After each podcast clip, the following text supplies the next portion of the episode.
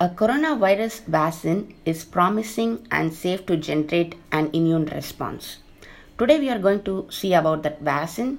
I'm your Sue and this is Hello AI.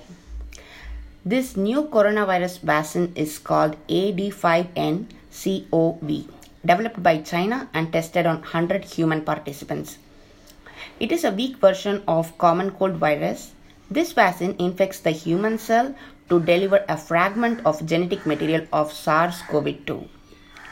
The idea is to create antibodies against that spike protein.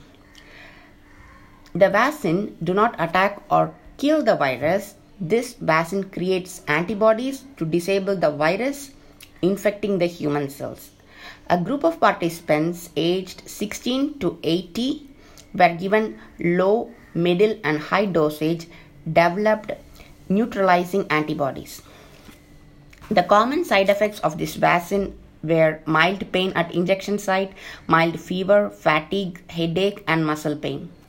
This trial demonstrates that a single dose of this vaccine produces virus specific antibodies and T cells in 14 days. This result represents an important milestone in COVID vaccine research. Now, phase 2 study started with 500 participants. Also, Moderna, who created mRNA 1273 vaccine, developed antibodies within 15 days.